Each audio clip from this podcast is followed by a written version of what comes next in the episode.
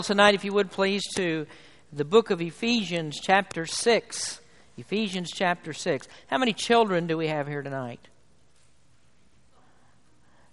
Very good. Now, some of you got that right. All of us are children, aren't we? You're children of somebody, hopefully. Well, if you're not, then you're going to miss a whole big portion of this message tonight.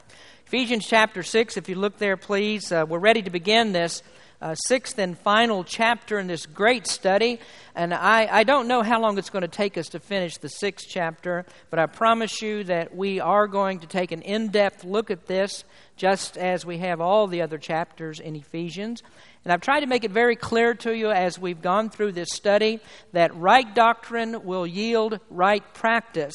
So it's very important for us just to get down and look at all the doctrinal aspects that the Apostle Paul has to teach here.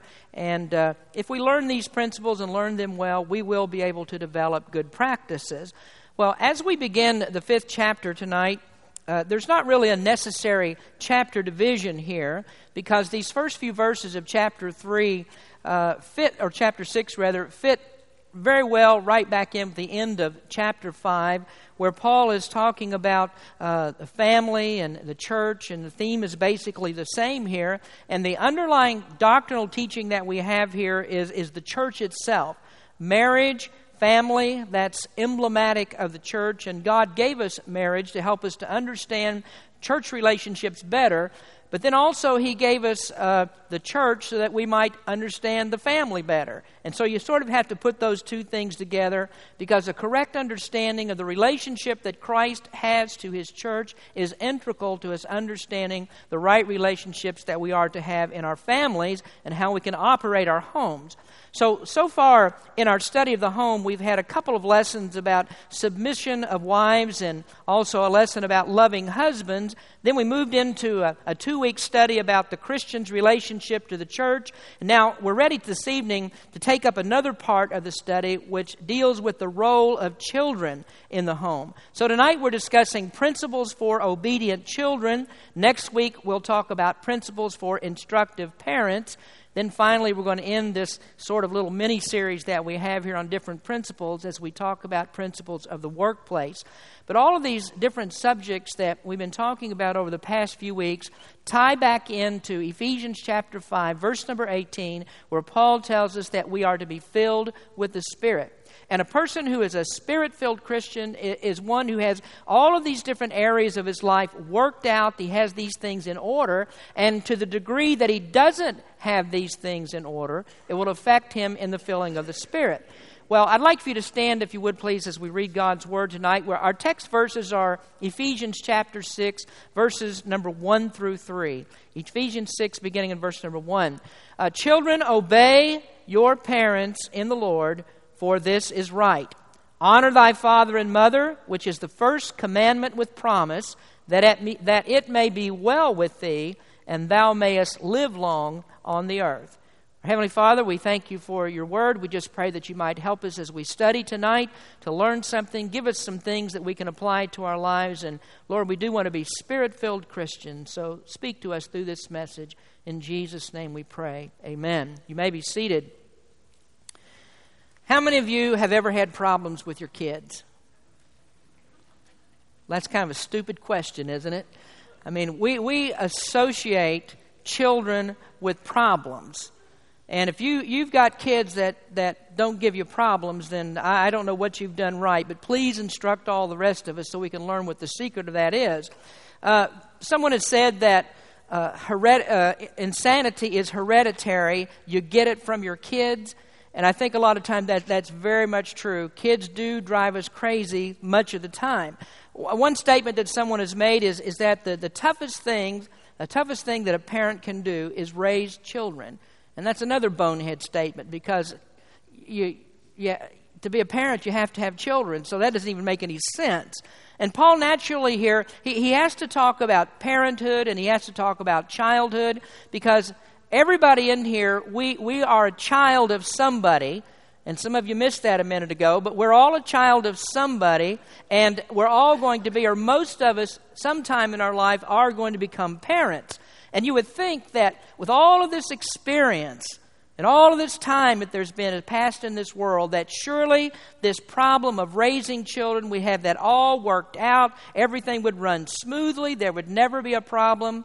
But that's simply not the case. I mean, how, how much time has passed in this world and we still haven't gotten this problem of raising children correctly completely worked out?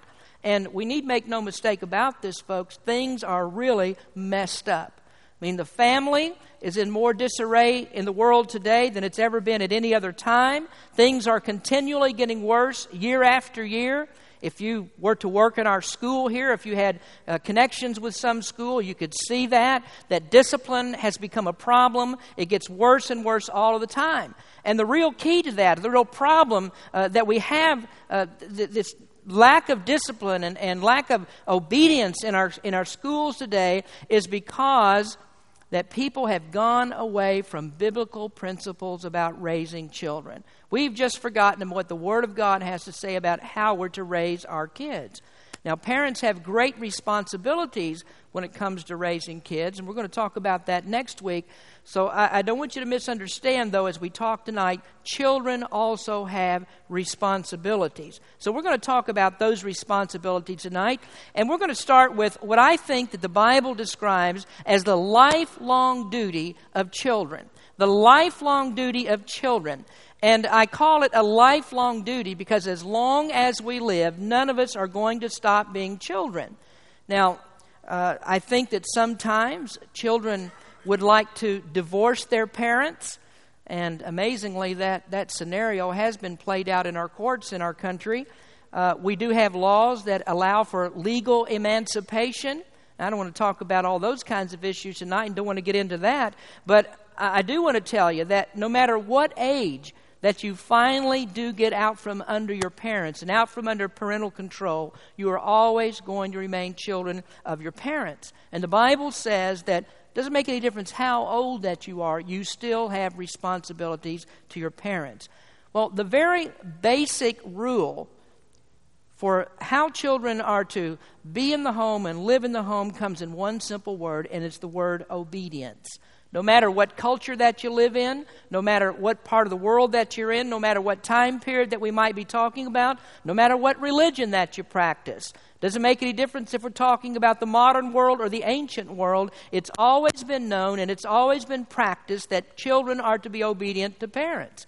And when Paul explained about marriage relationships between the husband and the wife, he went all the way back to the very beginning and he explained it this way. He said, I am just telling you to do what is very foundational. I'm taking you back to the very beginning, and we went all the way back to the Garden of Eden, and we talked about foundational principles. And obedience to parents is the very same thing. Not to obey is to break a foundational and natural principle that's been instilled in all of us. Well, looking at this from a biblical perspective, here in Ephesians 6, verse 1, the scripture says that we are to obey. Children are to obey because it is right. And if you need just a concrete, simple, little explanation as needed as possible, reason to obey, God says this is right. In other words, God is saying here that this is righteous. And you don't have to look for psychological reasons. You don't have to go into this and explore the deep recesses of the mind and try to figure out all the long range uh, uh, effects of what God says here. He just simply says, This is right. And when God says that it's right, it means that this principle is based upon His standard of righteousness. And so, this declarative statement that He makes, this alone settles it, and this is what makes it right. And for a child, the primary reason for that child to obey is not just because it's pleasing to the parents and not because it might be good for their rear ends if they, if they do obey, but because in particular this is pleasing to the Lord. And so Paul says, Children, obey your parents in the Lord. And so the primary meaning of that phrase is this is for the Lord's sake.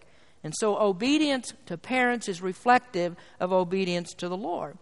Well, principles of obedience, of course, would be good for all children. Doesn't make any difference whether they're saved or lost. But we do need to recognize here that Paul is addressing saved people. He's talking to the church at Ephesus. And the principles for wives and husbands and the principles of the, of the church relationship will never result in Holy Spirit filling, unless, of course, that person does have a relationship with the Lord Jesus Christ. And so he's primarily talking here to Christian families. And for those of you in our congregation, some of you younger ones, that you're still in the home, uh, you're still under your parents, I can tell you right up front that when your parents tell you to obey, you're not just following their directive. It's not just that you're following what your parents say, but the Bible is very clear about this that you are also following what God says. And so, not to obey your parents is the same thing as saying that I'm not going to obey the Lord. I'm going to be in a rebellion against the Lord Jesus Christ. So, this is a principle. You obey the Lord because it's right. Now, the problem here, one of the problems, I think, is that parents really take the issue too lightly themselves. They don't really understand how serious that the issue is. Now, I want you to turn just a minute to Romans chapter 1. But parents uh, take this thing too lightly, and parents do not take appropriate measures in order to make their children obey them. And this is a very serious sin according to the Word of God. Now, Paul makes a statement about it in Romans chapter 1. He's talking here and he gets into a list of sins that he, that he speaks of. And he begins here in verse number 18. If you look at Romans chapter 1, verse number 18, he says, For the wrath of God is revealed from heaven against all ungodliness and unrighteousness of men who hold the truth in unrighteousness. And then in those next verses, Paul goes in to the foolishness of men who, who have rejected God. And he says, These people make idols that they worship. And then he goes into this long list of sins that are committed by God rejecting heathens. And it's an amazing thing, some of the sins that show up in this list. Now let's go and look at verse number 29. It says, being filled with all unrighteousness, fornication, wickedness, covetousness, maliciousness, full of envy, murder, debate, deceit, malignity, whisperers, backbiters, haters of God despiteful, proud, boasters, inventors of evil things, disobedient to parents, without understanding, covenant breakers, without natural affection, implacable, unmerciful, who knowing the judgment of God that they which commit such things are worthy of death, not only do the same, but have pleasure in them that do them. Now, in the middle of that list, we find there he says, disobedient to parents. And the conclusion that he comes to in the end of that list is, they which commit such things are worthy of death. Now, that seems like a very serious thing to me. It's a very serious problem when children disobey parents and when parents allow their children to disobey them. Now, obviously, Paul is not telling us here that if your children disobey you, you ought to kill them. If that was so, then none of us would be here tonight. And, and Adam's progeny would never would have lived beyond that first generation. But what it does point out is the very seriousness of this issue. I mean, obedience to parents is a very serious biblical issue. And so if you're looking for a reason why any child ought to obey, do this because it is right. And any parent who is lax in their discipline, that they refuse to discipline their child, that they, they permit that disobedience, then what you're actually doing, you are fostering what the Bible calls one of the most heinous sins that can be committed. It's not pleasing to the Lord, and it's not right, neither for the child to disobey or for the parent to allow disobedience. Now, before I move on from that first point, I also want to, to point out that this is reflective of the relationship that all of us have to our Heavenly Father. Now, if you miss that point, you've really missed the whole intention of the passage, I think. God is our Heavenly Father, and we have the example of the Lord Jesus Christ, who was always in perfect obedience to His Father. Everything that the Father asked Him to do, He completed every task to perfection, and all through His life, He, he earned the righteousness that could be imputed to us, that God counts as our righteousness. And so, obedience to the Lord Jesus Christ is an important piece of this. But it's not just what Jesus did in his public ministry. You see, Jesus didn't start being a perfect person when he turned the age of 30. Jesus was perfect all of his life. Now, if we go back to the childhood of Jesus, we find an incident in his life when he was 12 years old. I want you to turn to Luke chapter 2, if you would, and we're going to read about this.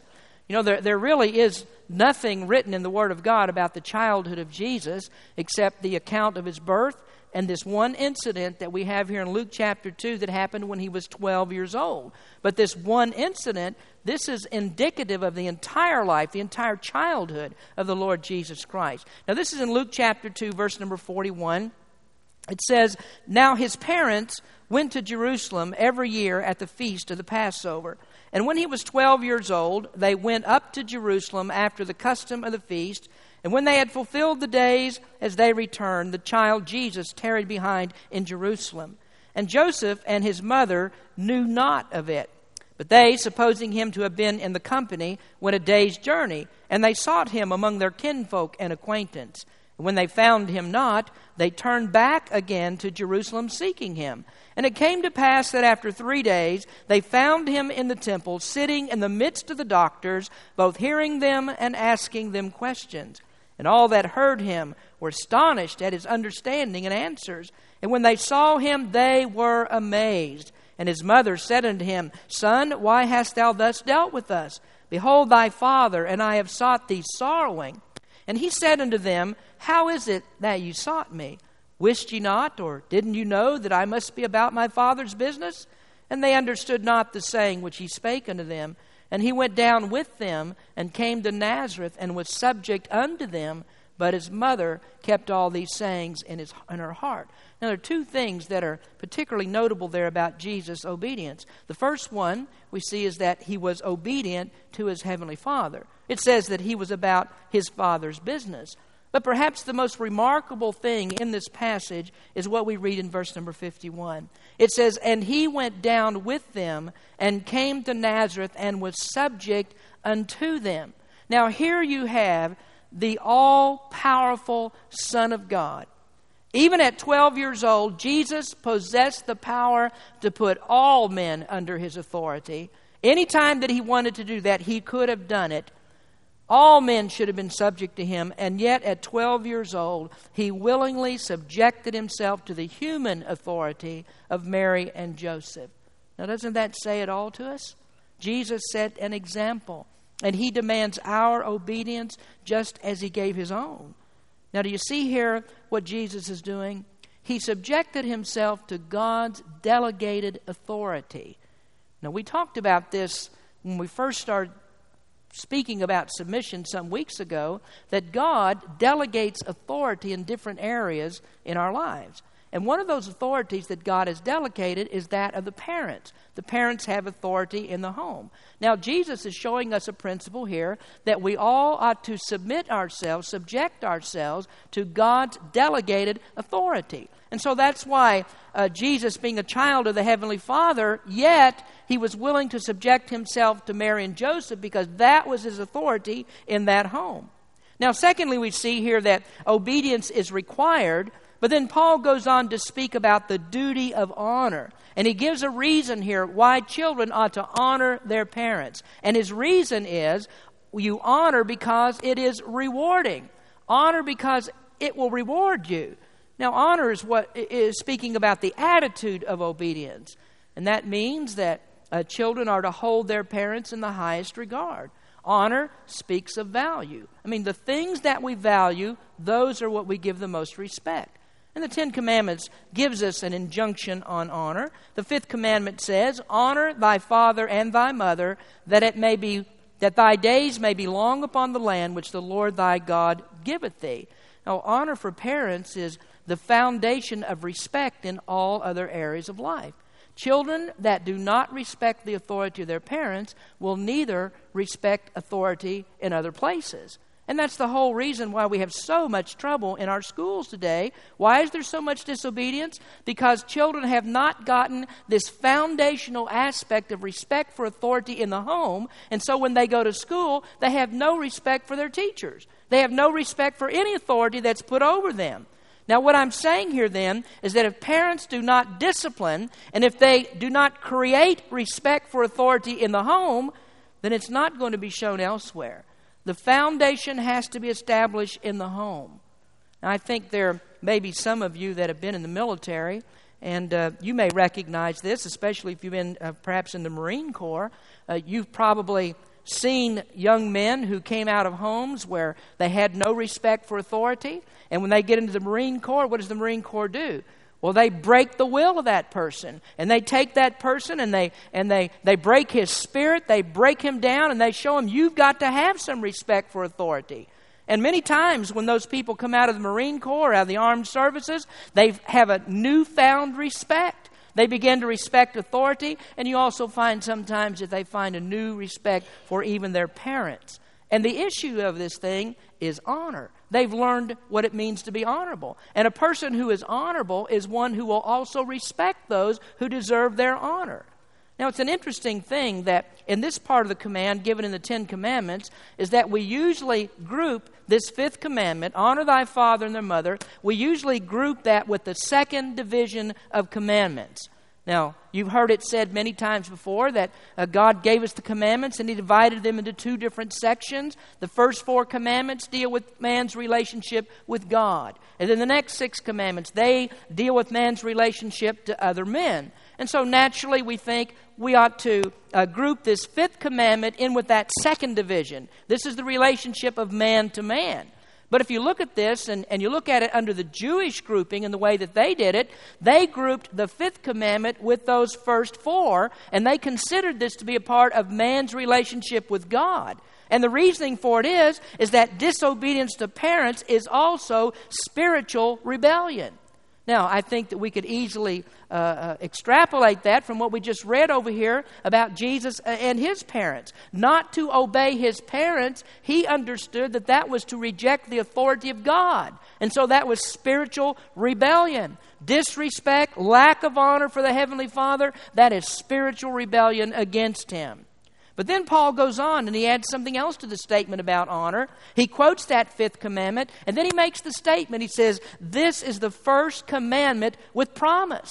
So that's where the reward comes in. This particular commandment contains a promise. So we honor because it's rewarding. Well, it's a little bit hard for us to figure out what Paul means by this when he says this is the first commandment with promise because none of the other commandments contain a promise. 6, 7, 8, 9, and 10, there aren't any promises attached to any of those commandments. So, what does he mean when he says first commandment with promise?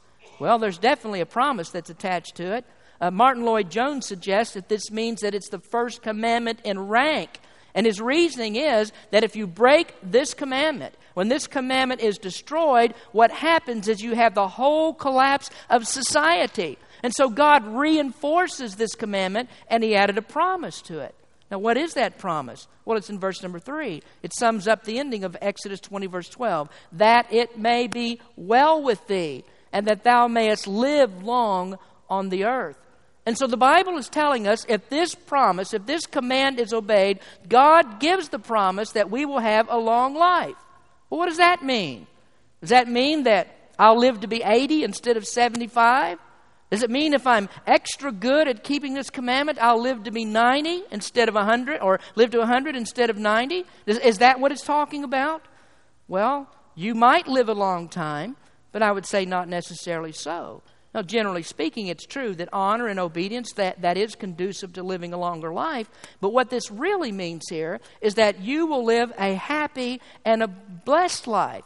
In God's reckoning of time, He's saying that you are going to live out the best of your days. And God's going to give you a greater capacity to enjoy your life to the very fullest.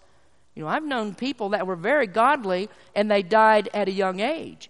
But young and old, that's just, just, that's just reckoning in our accounting of time. That's not the way God counts it. In God's eyes, He looks at this as a, a, a full age and a good age is when God has given you the capacity to enjoy your life to the very fullest.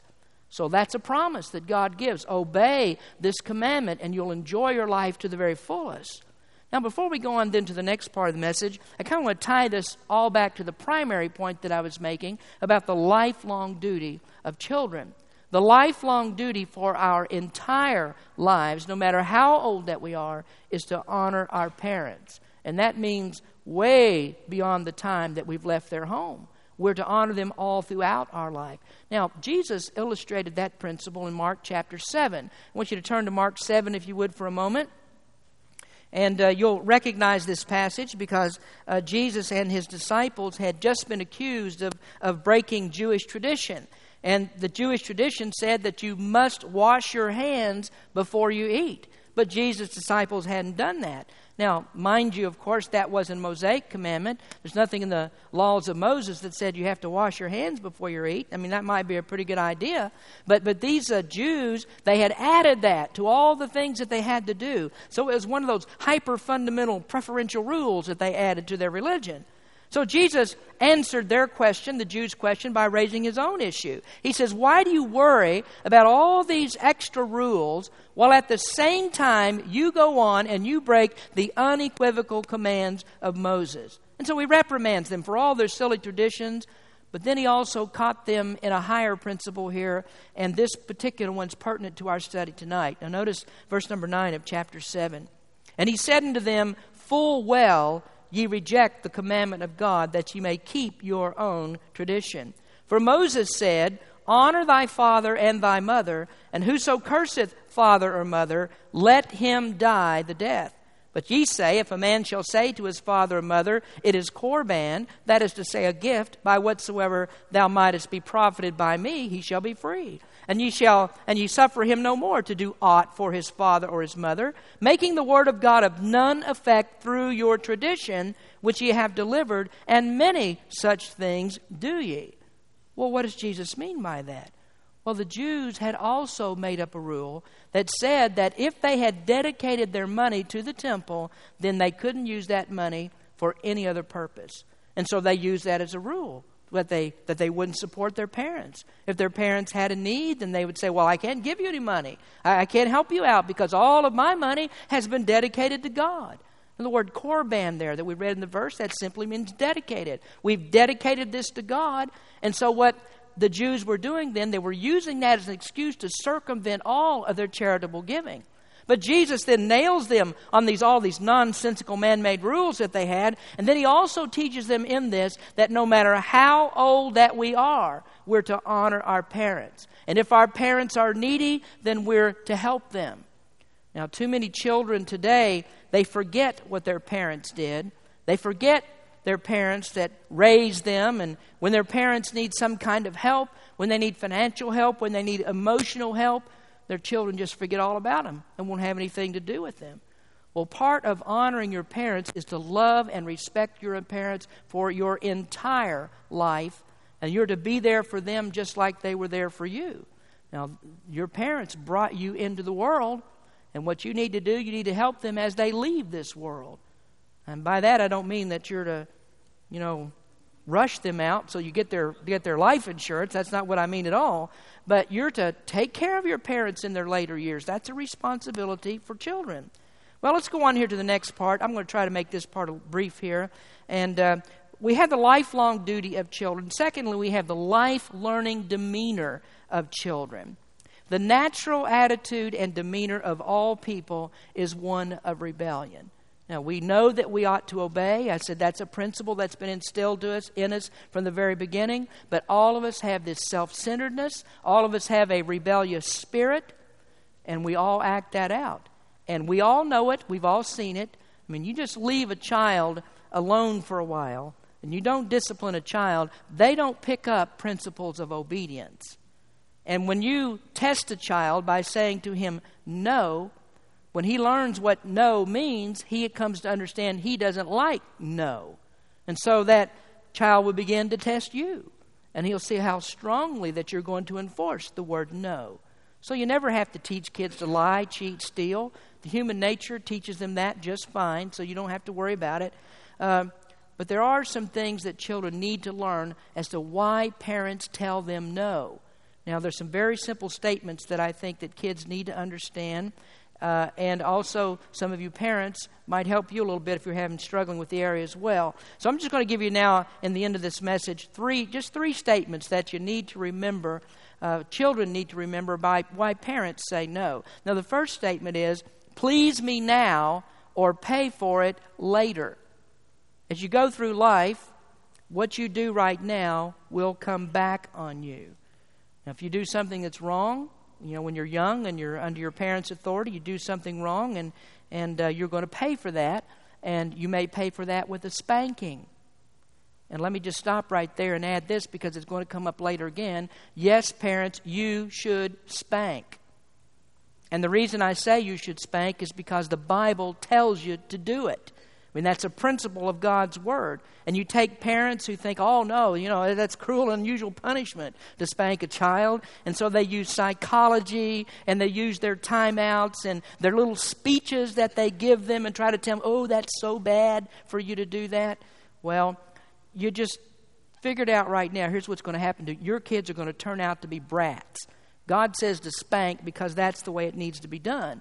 You know, Dr. Spock wrote a book but God wrote the Bible. Dr. Spock, you know, he had an adulthood of experience, but let me tell you something God has eons of experience with this, and he knows exactly what we need to do to raise our children. So, as you get older, though, you're not likely to get spanked, but you're still going to pay for things that you do wrong. If you go to college and you don't do your homework, well, they don't spank you, they just flunk you out of school.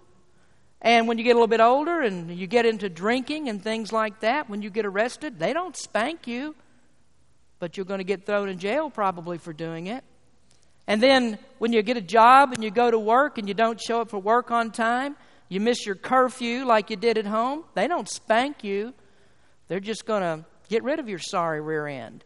So you're going to pay for what you do. Whatever happens to you now, whatever you do now, if you are disobedient in any area of life, you're going to pay for that. So you're supposed to do what you ought to do now, or you're going to pay for it later, and you'll find out those of you children that are here that when you grow up that there are a lot of areas that you are not going to get a second chance now at home mom and dad might give you a second chance when you mess up and most likely they will but when you get out in the world nobody owes you a second chance and so when you mess up, you have to pay for it. The second statement I want to make is what hurts now will help later. Now, I spoke a moment ago about the word no. You know, some teenagers think that their parents came programmed, pre programmed with a no button. You ask, and your parents say no. And you ask again, no. But mom and dad, I really want to, no. But mom and dad, life for me will, will end if I don't get to date this boy or that girl. And your parents say no. Well, why are they doing that? Well, they're trying to teach you a principle. They know something that you don't know, and those things are going to help you later. So when your parents say no, it might hurt you right now, but what they're trying to do is save you some heartache down the road. You know, I remember when our kids were little, uh, when they got to crawling age, you know, they like to crawl around on the wall, uh, crawl around on the floor, and uh, they they watch parents and see what parents do, and they see you go over there, you know, and you you stick something in the outlet on the wall, you plug something into the outlet, and those little kids watch you, and they figure, well, I think that I'd like to stick things in the outlet too. And so that's why, you know, you go to homes, and a lot of them, when they have little toddlers, they have a little dummy plug that goes in there so the kids can't stick anything in it. But that little kid, little baby, comes crawling along the floor and heading for that outlet. He's got a fork in his hand. And you see that little child going up there. And what do you do? You run over to the child and you say, You know, let me help you with that. You see, if you turn the fork this way, it goes in a lot better.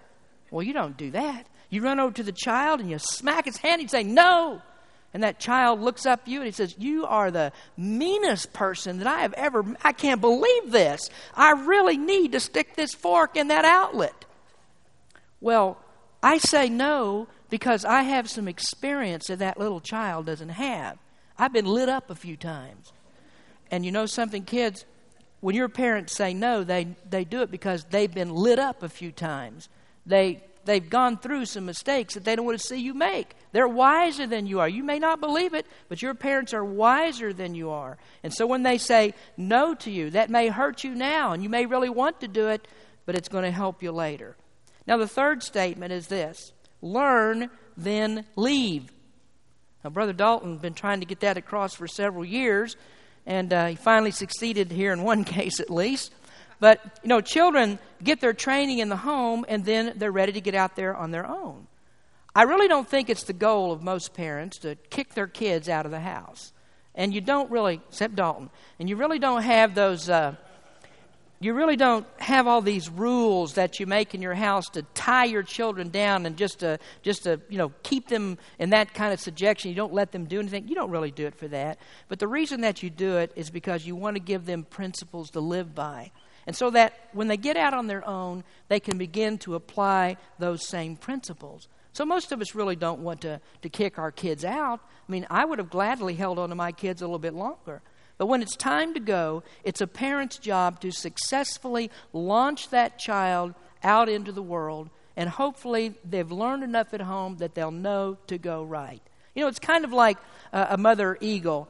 Uh, the way that the, a mother eagle trains her little eaglet to fly, she takes that little eaglet and she nudges him up there to the edge of the nest and she pushes him out.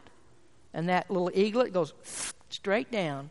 And the mother comes and she swoops underneath him catches him on her back, takes him back up to the nest, and puts him right back in. Then she does it again. She pushes him off the side again, and there he goes. He's plunging out there.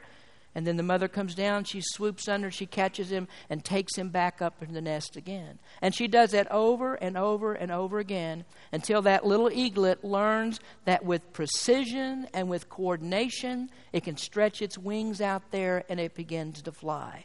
Well, you see what the mother eagle has done. She has permitted that little eaglet to do some things, but to do them with control. Now, that's what your parents are doing for you teenagers. They're going to permit you to do some things, but they want you to remain under their control so that finally you'll learn what you're supposed to do. And then hopefully, when you get outside of the home, you'll begin to make the very choices that you ought to make. To make the right choices, good choices. And of course, that's why it's so incumbent upon parents to teach their kids rightly, tell them to do what's right, because when they get out there, they're going to practice what they learned in their homes. So this is what this is what it's all about. I mean, we correct our children, we teach our children, so that finally, when we're ready to release them out into the world, then they know the way that they're supposed to go. So, this is what parents are doing. They're trying to teach you about life. So, as they're giving you your life lessons, the main thing that we come back here that Paul is trying to teach us is that you honor and respect your parents. And that is the very thing that's going to make you the happiest throughout all of your life. It's the very best lesson that you can ever learn to honor your father and your mother. You, you learn to do what's right, and then when you're ready to leave, you'll go out there and do what you're supposed to do, and hopefully you'll make the right choices in your life. To honor your parents, the Bible says, is to honor God. Children, obey your parents in the Lord, for this is right. This is righteous to obey them. Let's pray. Heavenly Father, we thank you for uh, good lessons that we learn from your word. Lord, you, you always know the right things, you, you always give us the right direction. And if we would just simply learn to obey you, and walk in the right path and do it just like you say to do it, we know that we're going to find success. Bless us in this invitation tonight, Lord. Help us to dedicate ourselves to you, both as children and parents, to do what you want us to do. In Jesus' name we pray. Amen.